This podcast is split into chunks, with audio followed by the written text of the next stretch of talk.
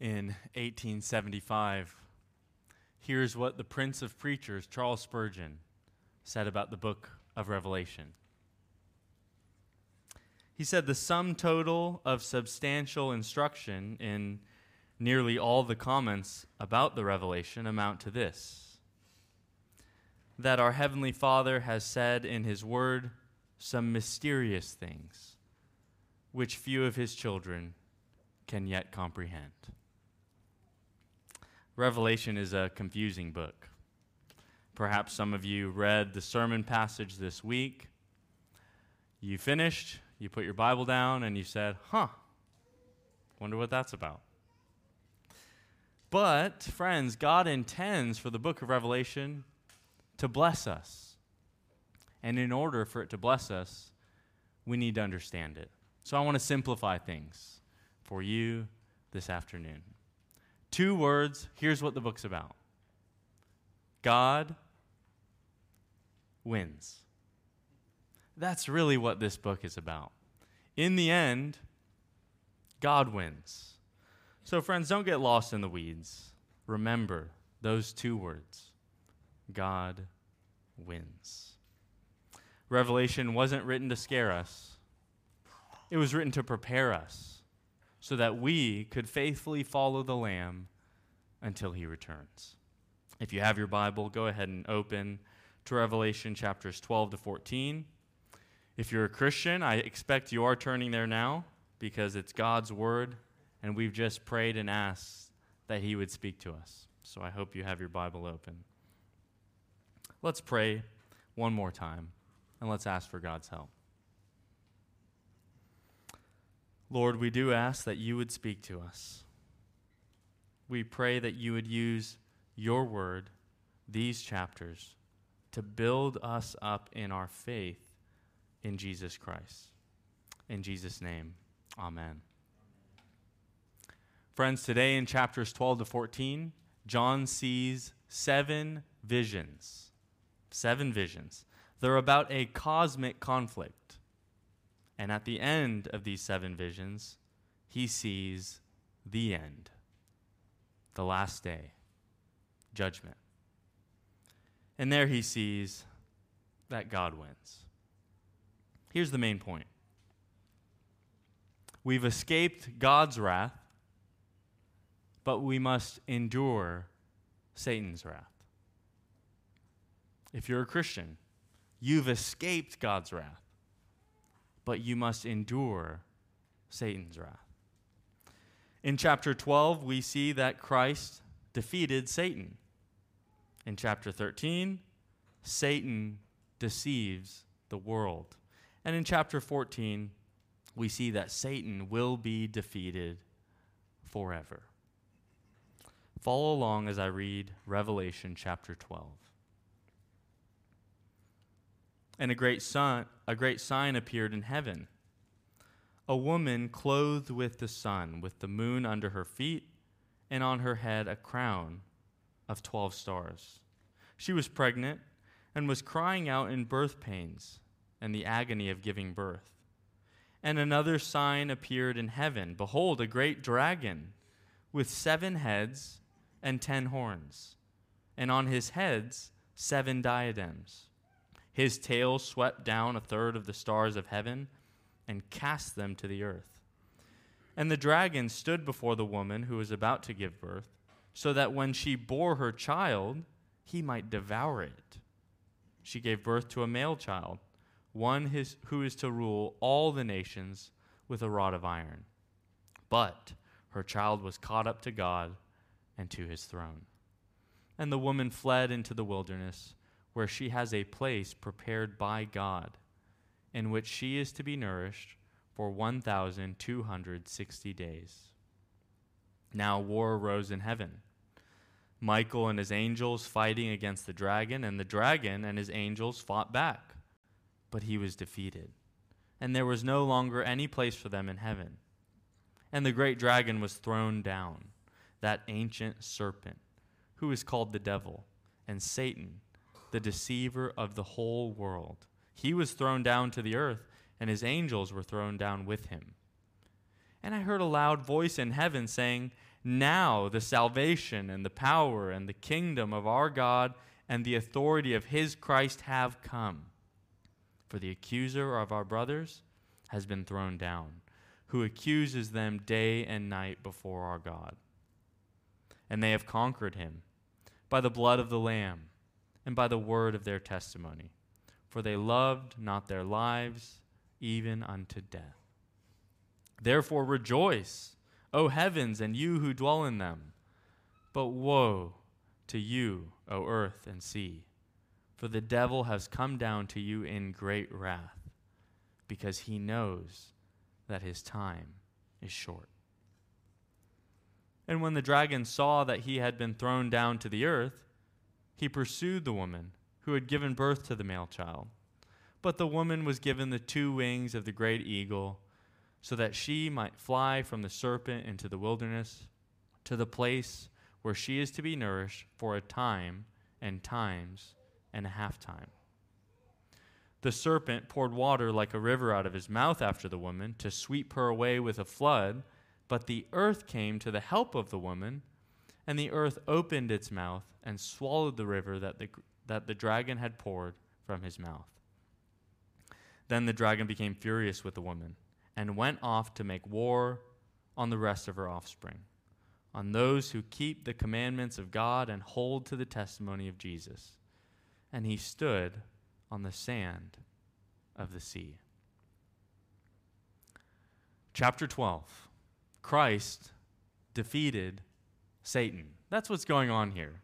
You might have been confused. There's a woman who gets wings of an eagle. She flies away. She's kept in the wilderness. She's prepared by God. That's what's happening here. Christ defeated Satan. And in chapter 12, we saw there's a woman, there's a child, and there's a dragon. They're at war. Look at verses 1 through 6. John sees two signs in heaven. In verse 1, the woman is pregnant. In verse 4, the dragon seeks to devour her child. Now, we just read in verse 9, we know who the dragon is. The dragon is the devil. It's Satan himself. But who is the woman? Is she Mary? Is she Eve? In verse 2, we see that she has birth pains, which should remind us of the Old Testament people of God who were longing for their Savior. But in verse 6, she flees into the wilderness for 1,260 days, which, as we talked about last week, those are the days between Christ's ascension and his return. So, who's the woman? It seems that she's both the Old Testament people of God, longing for a Savior, and the New Testament people of God, all God's people. So, it is Mary in a sense, but it's all God's people throughout history. And this woman is threatened by the dragon. Look at verse 4. First, he sweeps down a third of the stars of heaven. Then he sets his sights on her child. Now, what are the stars here in Daniel 8? which is some of the background here, the stars symbolize Israelites who have been trampled by an evil ruler. So John shows that God's people in the past have been attacked by the dragon, but he also reminds that the dragon is ready to attack again. But look at verse 5. She gives birth to a son, and he's caught up to God. The son is the son. It's Jesus Christ. But look at all we're told about him. He's born, and then he ascends to God. One sentence, that's what we get his life, death, resurrection, his whole ministry in a sentence. John's point here is to remind the readers that Jesus is alive and that he reigns. That's his point. But, friends, from the beginning, we see here in these passages that Satan opposes God's people. But Satan couldn't defeat God's Son. Look at verses 7 through 12. War again, this time it's in heaven. The details are sparse. If you're like me and you like a good battle scene in a movie, I'm sorry, you don't get much here. All it says is Michael fought and then the devil fought back. The point is the outcome. Look what happens in verse 8. Satan was defeated. What good news for the Christian. Satan was defeated and repeated throughout this section. You probably notice it as we read Satan was thrown down. Satan was defeated when? When Christ was crucified on the cross. But think about it. Even if you were there on that day, you watched Christ crucified, you could not see these heavenly realities. John is unveiling them for us. What would you have seen if you had his eyes? You would have seen from heaven's perspective. Jesus bruised his heel, but he crushed Satan's head. You would have seen that Jesus was dead for three days, but he rose again, and then he went up to the Father, and Satan came crashing down. That's what you would have seen. And John tells us about our great enemy, that ancient foe, Satan. He says that Satan is two things he's the deceiver and he's the accuser. Look at verse 9. John says he's the deceiver of the whole world. You know, you remember back to the fall, we just read Genesis 3. Eve said that the serpent deceived me. She blamed her sin on the serpent. He did tempt her. Satan said to her, Did God really say? He's the father of lies. He's been lying from the beginning. You know, if you're a Christian, I wonder what lies are you tempted to believe that come straight from Satan's mouth? Could it be lies about sexuality and gender? Maybe it's lies about the goodness of authority. Maybe it's lies about prosperity and suffering. Kids, let me encourage you here. Can you spot Satan's lies? Ask your parents after the service. What are some lies that Satan speaks today? And look at verse 10. John says Satan is the accuser of our brothers. Imagine this. This is what he's talking about here. Before the death of Christ, day and night, Satan stood before God and he accused us of our sins. Church, we need to be careful here that we don't actually do Satan's job for him. Now, what am I talking about? We all sin. So we need to, as our church covenant says, faithfully warn and rebuke and admonish one another when necessary. That's true for church members. If you're a deacon, it's true for deacons. If you're an elder, it's true for elders. Everyone needs correction because everyone is a sinner. We all keep sinning.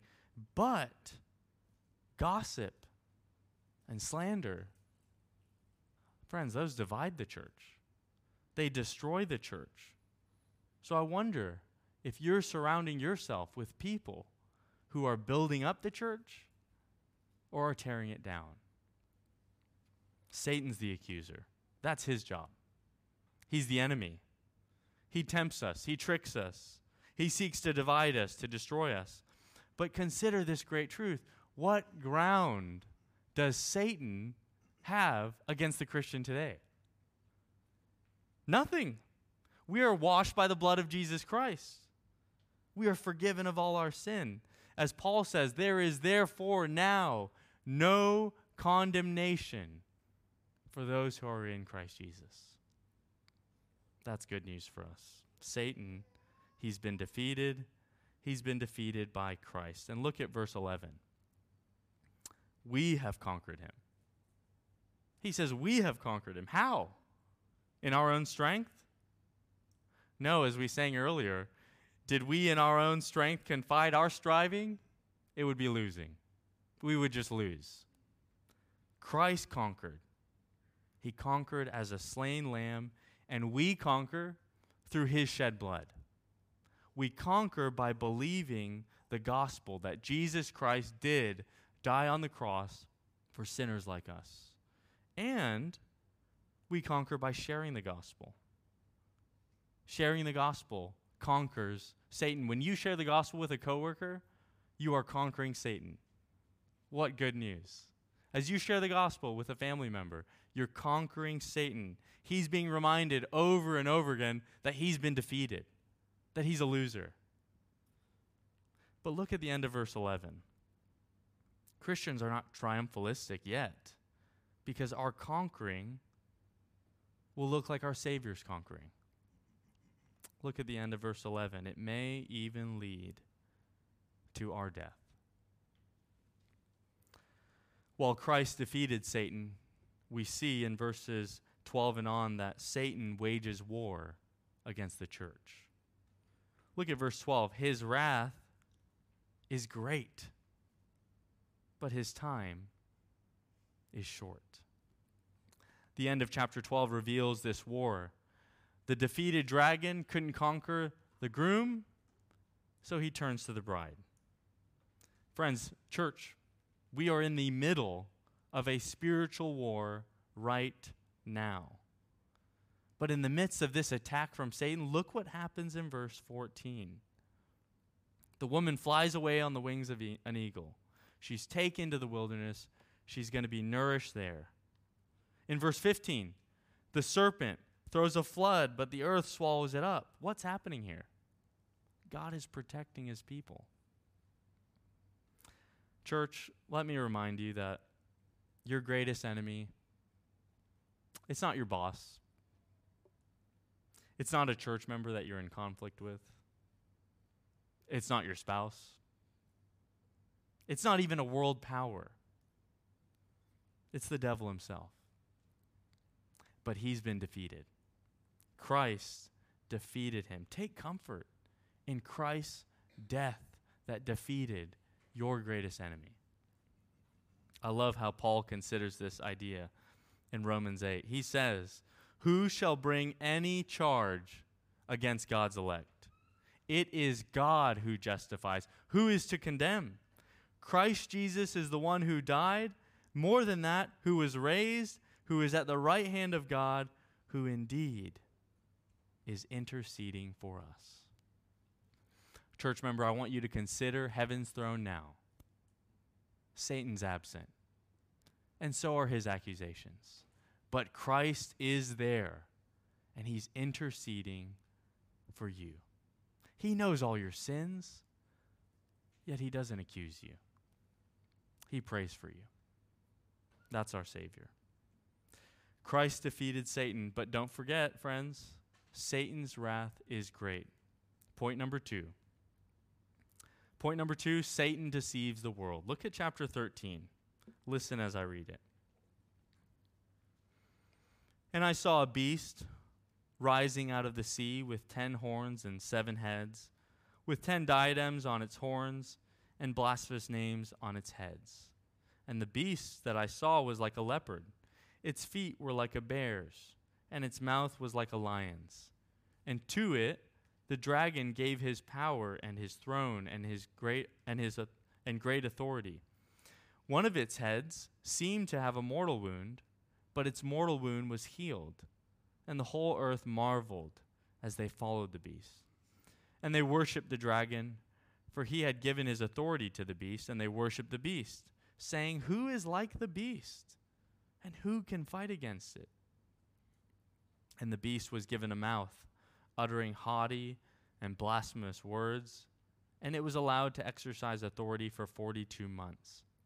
It opened its mouth to utter blasphemies against God, blaspheming his name and his dwelling, that is, those who dwell in heaven. Also, it was allowed to make war on the saints and to conquer them.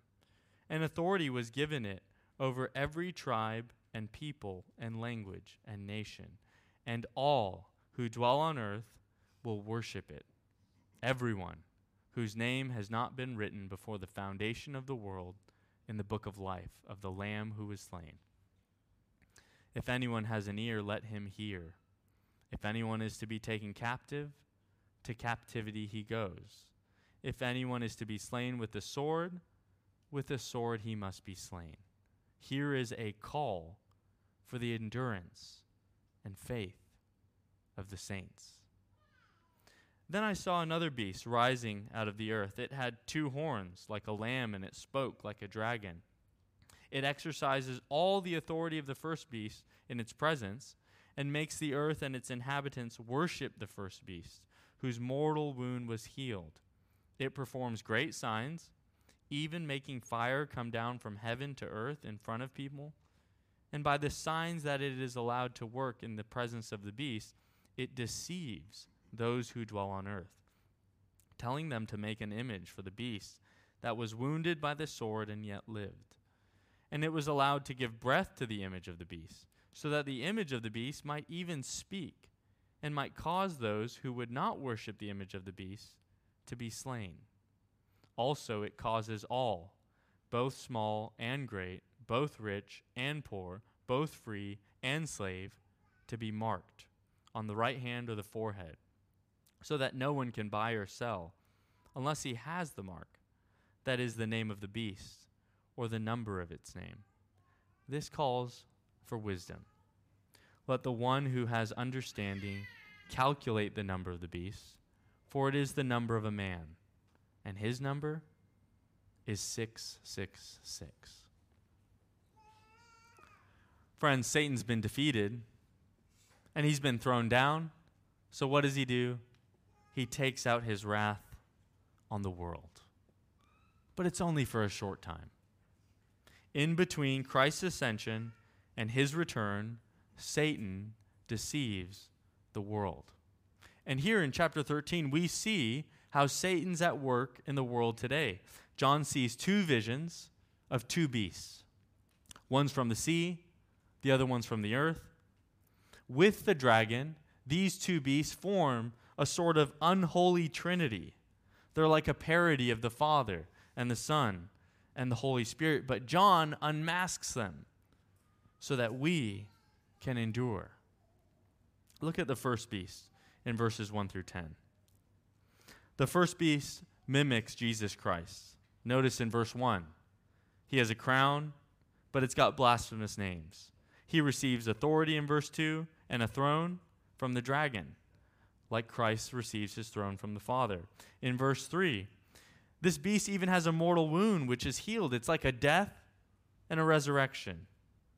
If you remember back to Revelation chapters 4 and 5, John saw a vision of the saints worshiping the Father and the Lamb. But here, look at verse 4. The world worships the dragon, and the beast. Now, Daniel 7 is the background for chapter 13. So let me encourage you, have, if you have questions about some of the intricacies of this chapter, Daniel 7 would be a good place to go. He sees four beasts, and they represent world powers. It seems that John combines those four beasts into this beast. So, what does the beast represent? A couple different options here. I will keep it simple. Some people say it's the Roman Empire, the first century. Others say it's a future Antichrist. And here's why I think both are correct. I think the beast stands for all empires, past and present and future, that oppose God and his church. So that's enemies in the past. You know, John's first readers likely would have thought of the Roman Empire. But it does apply to us today. And it's not just a future application, it's present. Because government is a good gift from God, but what does Satan do? He distorts it. It's supposed to curb evil and promote good, but Satan uses it to crush God's people. He uses governments to war against the church. You know, Daniel knew this well. In Daniel's day, Nebuchadnezzar demanded that everyone worship his image or they got thrown into a fire. In John's day, the Roman Empire demanded total devotion to the emperor or the threat of death. You know, there's many totalitarian states today that make these same demands. You know, our region, those who follow the Lamb from a Muslim background, they face these kinds of threats. If you were in India, if you were to follow the Lamb from a Hindu background, you would know this is true. You know, some of the members in our church, they experience this reality. And we should care for them. We should pray for them. We should strengthen them. Because the beast in verse 6 blasphemes them. He blasphemes all those who dwell in heaven. But look who worships the beast in verse 8. Look at verse 8. It's all who dwell on earth. Remember in Revelation, there are those who dwell in heaven and there are those who dwell on earth.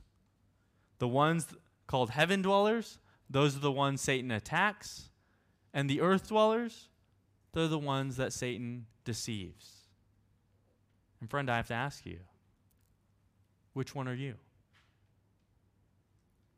If you're not a Christian, you can have two options here. You can worship the Lamb, or you can worship the beast. There's no other options. You know, perhaps you're thinking, Michael, look, I know I don't believe in Jesus, but I actually don't believe in Satan either, so I don't certainly don't worship him. But friends, Satan is fine if you don't believe in him. He doesn't care. As long as you don't believe in God, you're worshiping him. Maybe you're thinking, okay, um, you know, how do I worship Satan? I, you know, I treat my family with respect. I try to be a good person. I do good things to other people. Surely that's not worship of Satan. But here's the thing Satan is glad for you to be a good person. He's glad for you to have respectable sins and respectable idols like being a good family member or working hard or doing good deeds. He's glad for all of that idolatry as long as it's not worshiping the one true God. I pray for you, friend, that Satan would open your eyes. Not Satan, excuse me. That's not my prayer. I pray that God would open your eyes to Satan's lies. And, brothers and sisters, before moving to the second beast, look at how John warns us, the church, in verse 10. He says a sobering truth. Some believers are ordained by God for captivity, others are ordained by God for the sword. What does that mean, Christian? It means that Satan will use worldly governments to attack us. He may even use them to conquer us, even to kill us. Friend, I don't know if you'll find yourself in that situation. If you're faithfully following Christ, others before you have, others after you will. If you find yourself in that predicament for your testimony, in Jesus Christ, let me encourage you take heart. God has not forgotten you, He knows your name. Even before the foundation of the world. You know, I think about um, our, our youngest daughter was born just a few weeks ago, and Hannah and I, we wrestled for what we were going to name her. You know, we, we could not agree. And she was finally born, and it was only after that that we said her name is Piper. And, you know, I think about it. For the Christian, God has written your name in the book of life before you were even born, before the foundations of the earth. And, friend, He's ordained your days, He has them in His hand. You know, I think about what we sang earlier in the service. Let goods and kindred go, this mortal life also the body they may kill, God's truth abideth still. His kingdom is forever. Look at the second beast in verse 11. The second beast, you'll see there, he's got horns like a lamb, but he speaks like a dragon. In verses 12 through 14, he deceives the earth dwellers into worshiping the first beast. He uses great signs to do this. And in verses 15 to 17, all those who don't do this, it says they're going to be slain. So all the earth worships the beast, and then everyone's marked by the beast. If you don't have this mark, you won't even be able to participate in the marketplace. So in verse 18, John calls for wisdom. He says, We need wisdom to calculate the number of the beast 666. All right, three question. Who's who's the beast? What's the mark? And what is his number? There is so much debate about this, and I want to keep it simple. You know, the beast, if, if the first beast is the Roman Empire and all earthly governments that oppose God, it makes sense that the second beast is probably the imperial priesthood, which in the first century was kind of the religion, the emperor worship, and all false religions that oppose God. So the first beast, all governments that oppose God. The second beast seems to be all religions that oppose God. You know, that makes it uh, clearer, I think, to what's the mark of the beast. You know, all of us probably read that and we're thinking, oh, is it a physical mark? Is it, you know, a tattoo on your forehead? Is it, um, in the past, people have said microchips, or maybe it's the COVID vaccine that became big. I got messages from people across the world saying, hey, it's the mark of the beast, the vaccine. You know, we need to remember the literature we're reading here. It's apocalyptic, it's filled with symbols and signs. And Satan is a spiritual being, and the mark is a spiritual of spiritual in nature. It's not a physical thing. And that actually makes it a lot harder, doesn't it? Because when you walk into a room, it's not like, well, he's got the mark and he doesn't. How do you know if someone has the mark of the beast? It, you see it by their actions. Are they devoted to God or are they loyal to Satan? It's spiritual in nature. And what about 666? You know, seven's the perfect number. There's seven days of creation. There's the letter to seven churches. We've seen seven repeated throughout Revelation. And you know what number falls just short of seven? It's six. Six. So Satan, in parroting, you know, he's trying to just mimic the creator. That's all he can do. He can't create himself, he can only distort. And that's what he does here. So the number 666 some people say it, it's tied to certain figures throughout history. I think that in every generation, there are those who belong to the beast. They're marked by the number 666, they're marked by his priorities. That's going to be true until Jesus returns. So, chapter 13 as a whole, let me bring it together. We see Satan at work through worldly governments and through false religions. What does that look like? Well, for Christians, it means we need to be aware of Satan's deceptions. You know, it's any nation that has anti conversion laws. What is that at its heart? It's satanic. It's any nation with anti proclamation laws. Whether that's in the book of Acts, where they say, you can't speak the name of Jesus. And the apostles say, we're going to obey God rather than men. It's any religion except Christianity, that's Islam, Hinduism, Buddhism, atheism, Mormonism. These are all lies from Satan. It's any society that pressures people against conversion. Maybe there's no laws on the book, but there's a societal pressure that says, we, people from our nation, we worship these gods, not those. It's even families that dissuade members from becoming Christians. Brothers, we need to be aware of Satan's schemes. But even more, we need to endure Satan's wrath. It's so helpful to look before us and see how Christians have been faithful to do this. In 202, the Roman emperor Septimus Severus, he made a law against converting to Christianity. One Christian in Carthage had to endure Satan's wrath. Her name was Perpetua. You know, she was only 22 years old when she was arrested. She even had a, a young son, a baby. And when she was arrested, she asked her mother, Would you care for the baby if something happens to me? And friends, Satan conquered her. He conquered her through the Roman government. She was killed, thrown to the beasts. But before being thrown to the beasts, she encouraged her grieving friends. She said, Don't let our suffering become a stumbling block to you.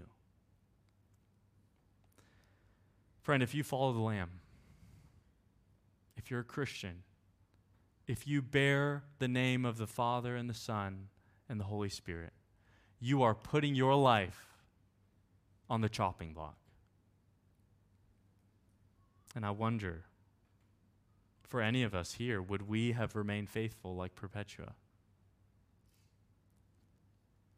How do we know? I mean, think about the choices you make now. Would you be faithful if, it, if following Christ just cost you your job? What about your character? You keep your job, but you lose your soul. What about your family? If your family said, if you want to follow Jesus, we're done. That'll be the last time you hear from us. Your freedom, even your life. Consider your life today. Examine the choices that you make. Are you saying yes to Jesus and no to the world, no to sin, no to Satan? Here's two questions that you can ask each other after the service. One, how are you making sacrifices for your faith? The second question, how are you tempted to sacrifice your faith? All of us face those temptations. What are they for you? Share them with a brother or sister in the church. We see here that Satan deceives the world. You know, the visions of the beast, they are terrifying. Our enemy is great. But the last chapter we get to take courage. Because in the last chapter, John looks heavenward. And here's the last point Satan will be defeated forever. Listen as I read chapter 14.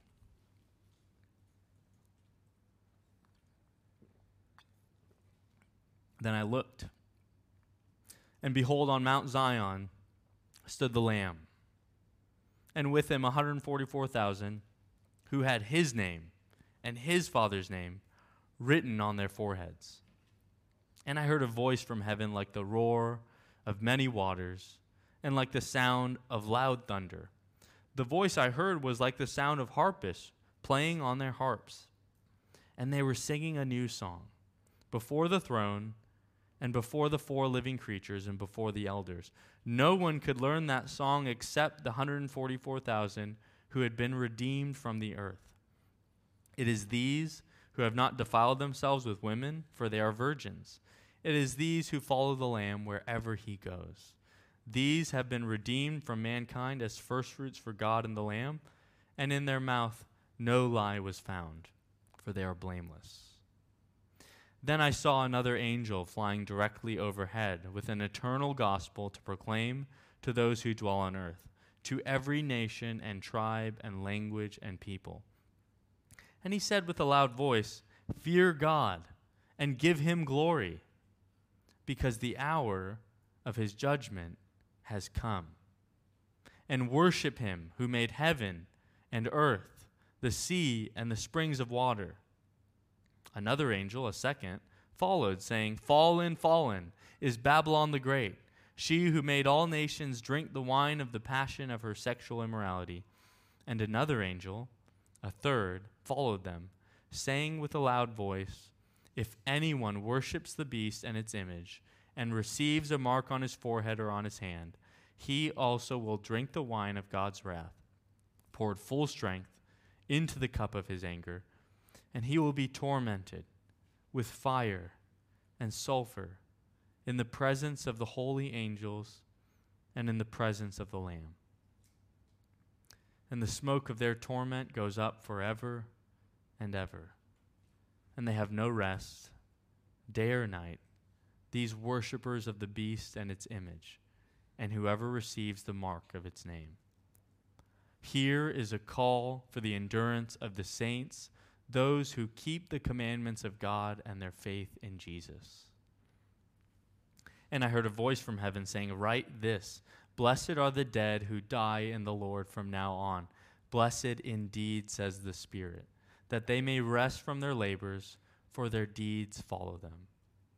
Then I looked, and behold, a white cloud, and seated on the cloud, one like a son of man, with a golden crown on his head, and a sharp sickle in his hand. And another angel came out of the temple calling with a loud voice to him who sat on the cloud Put in your sickle and reap, for the hour to reap has come, for the harvest of the earth is fully ripe. So he who sat on the cloud swung his sickle across the earth, and the earth was reaped. Then another angel came out of the temple in heaven, and he too had a sharp sickle. And another angel came from the altar, the angel who has authority over the fire, and he called with a loud voice to the one who had the sharp sickle Put in your sickle and gather the clusters from the vine of the earth, for its grapes are ripe. So the angel swung his sickle across the earth and gathered the grape harvest of the earth and threw it into the great winepress of the wrath of God.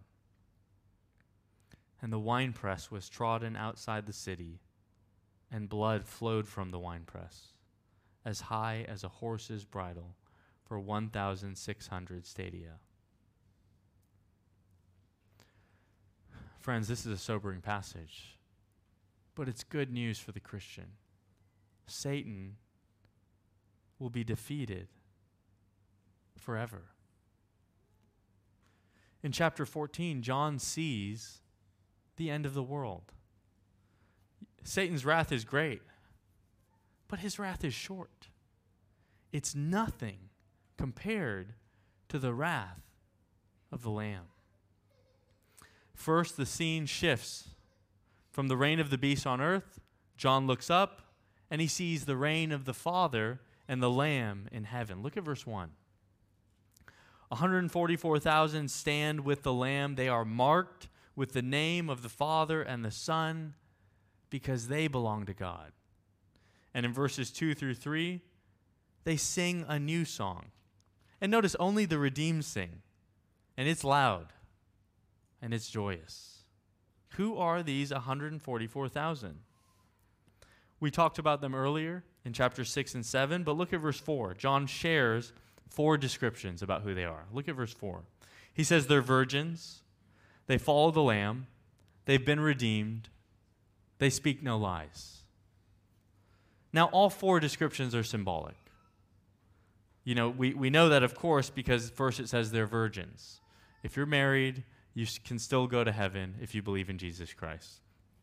These are symbolic, but they mean the same thing. They mean that this group of people has remained faithful to Christ, the bridegroom. They've remained faithful. And do you wonder what makes this multitude sing? They sing with such joy.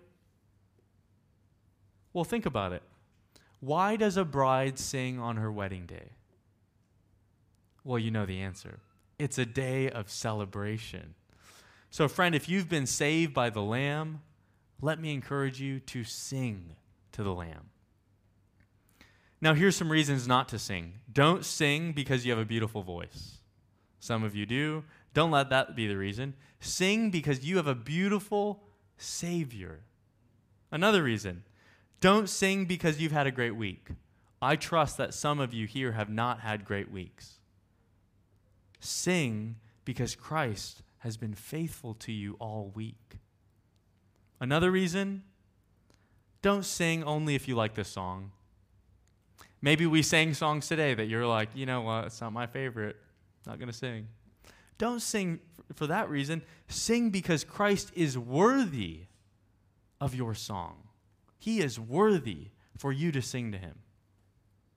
You know, as we gather as a church and sing, we anticipate this heavenly gathering of 144,000 which is all God's people, who are singing a new song.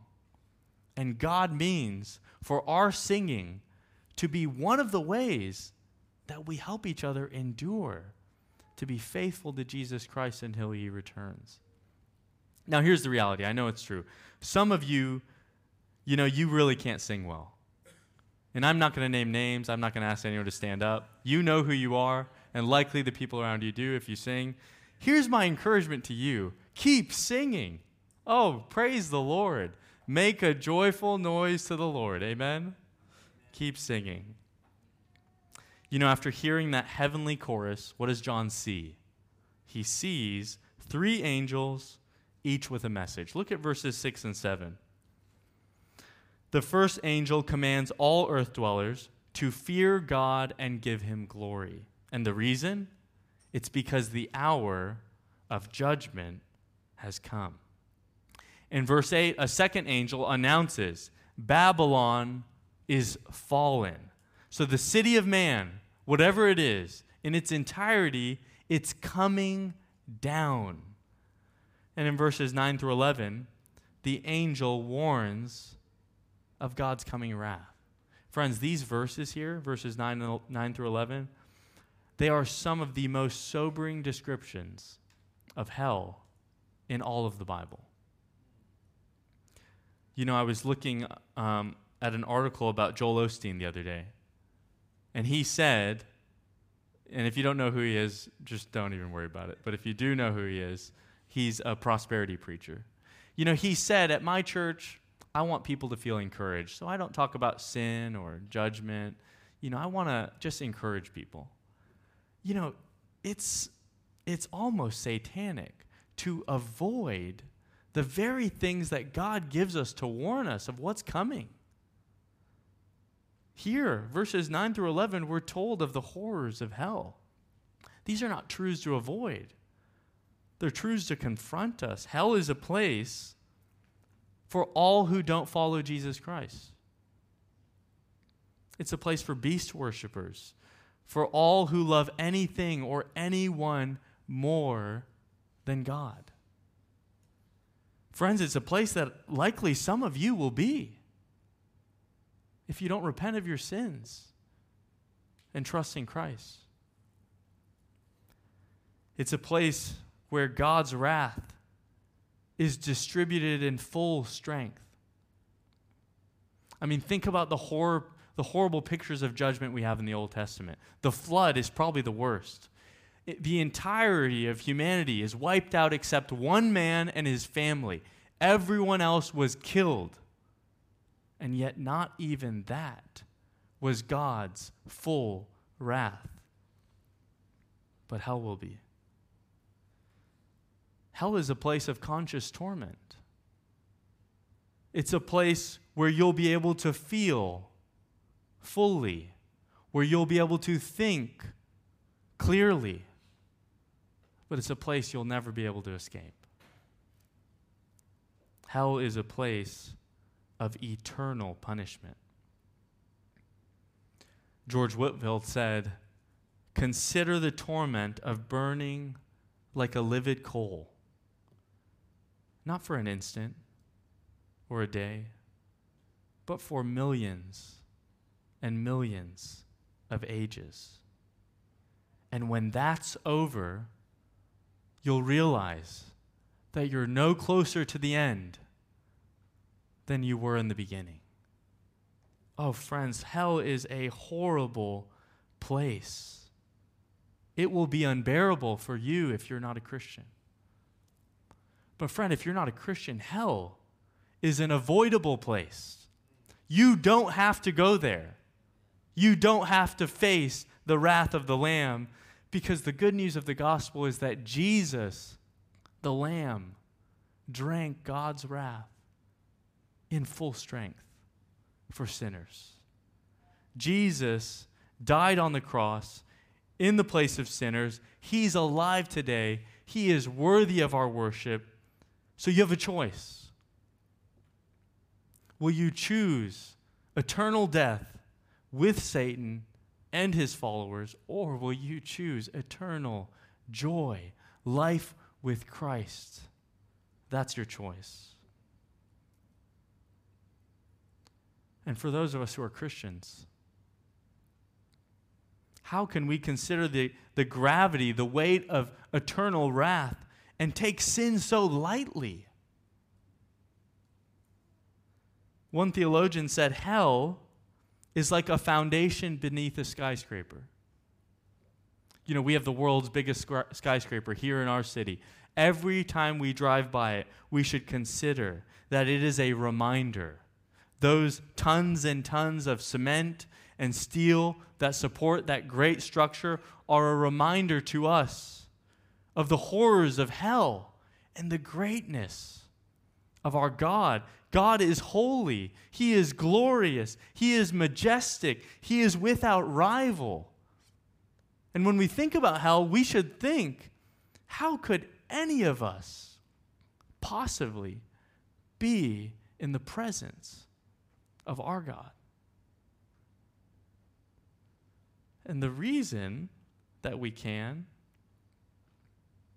the reason that on that day when Christ returns, we'll be standing and singing with him is because Jesus drank our cup. Friends, our cup is empty. There is no more wrath for you to pay. We've escaped God's wrath because Jesus chose to take it. When we consider the good news of the gospel, the great surprise, it's not that people go to hell. The great surprise is that any of us get to be with God in heaven. Friends, let's, let's consider what Jesus has done for us. We've escaped God's wrath. Now we need to endure Satan's wrath. We need to keep the commandments of God.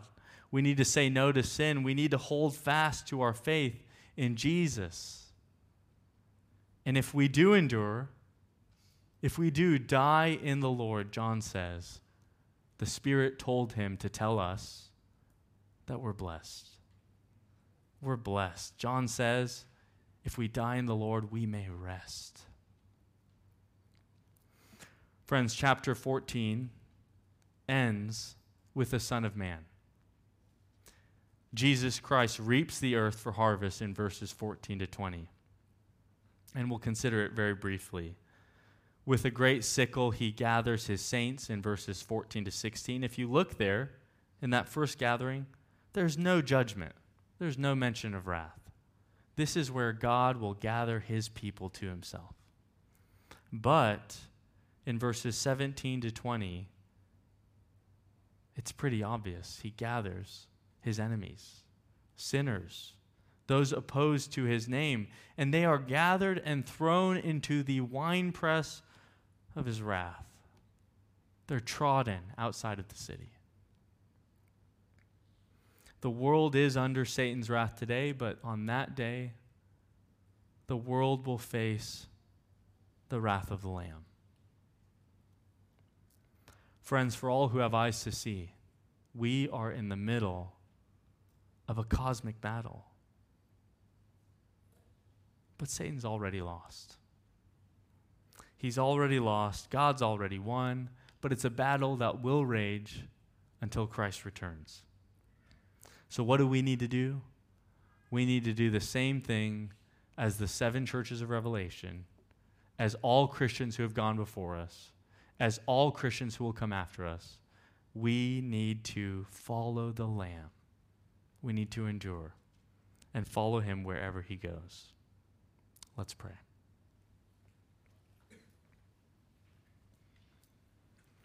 God, we praise you that we who follow Jesus will not face your wrath. We praise you for our salvation. And we do ask that you would help us to endure the wrath of Satan, to be aware of his devices and his schemes. Lord, help us be wise in our time on this earth. Help us endure. In Jesus' name, amen.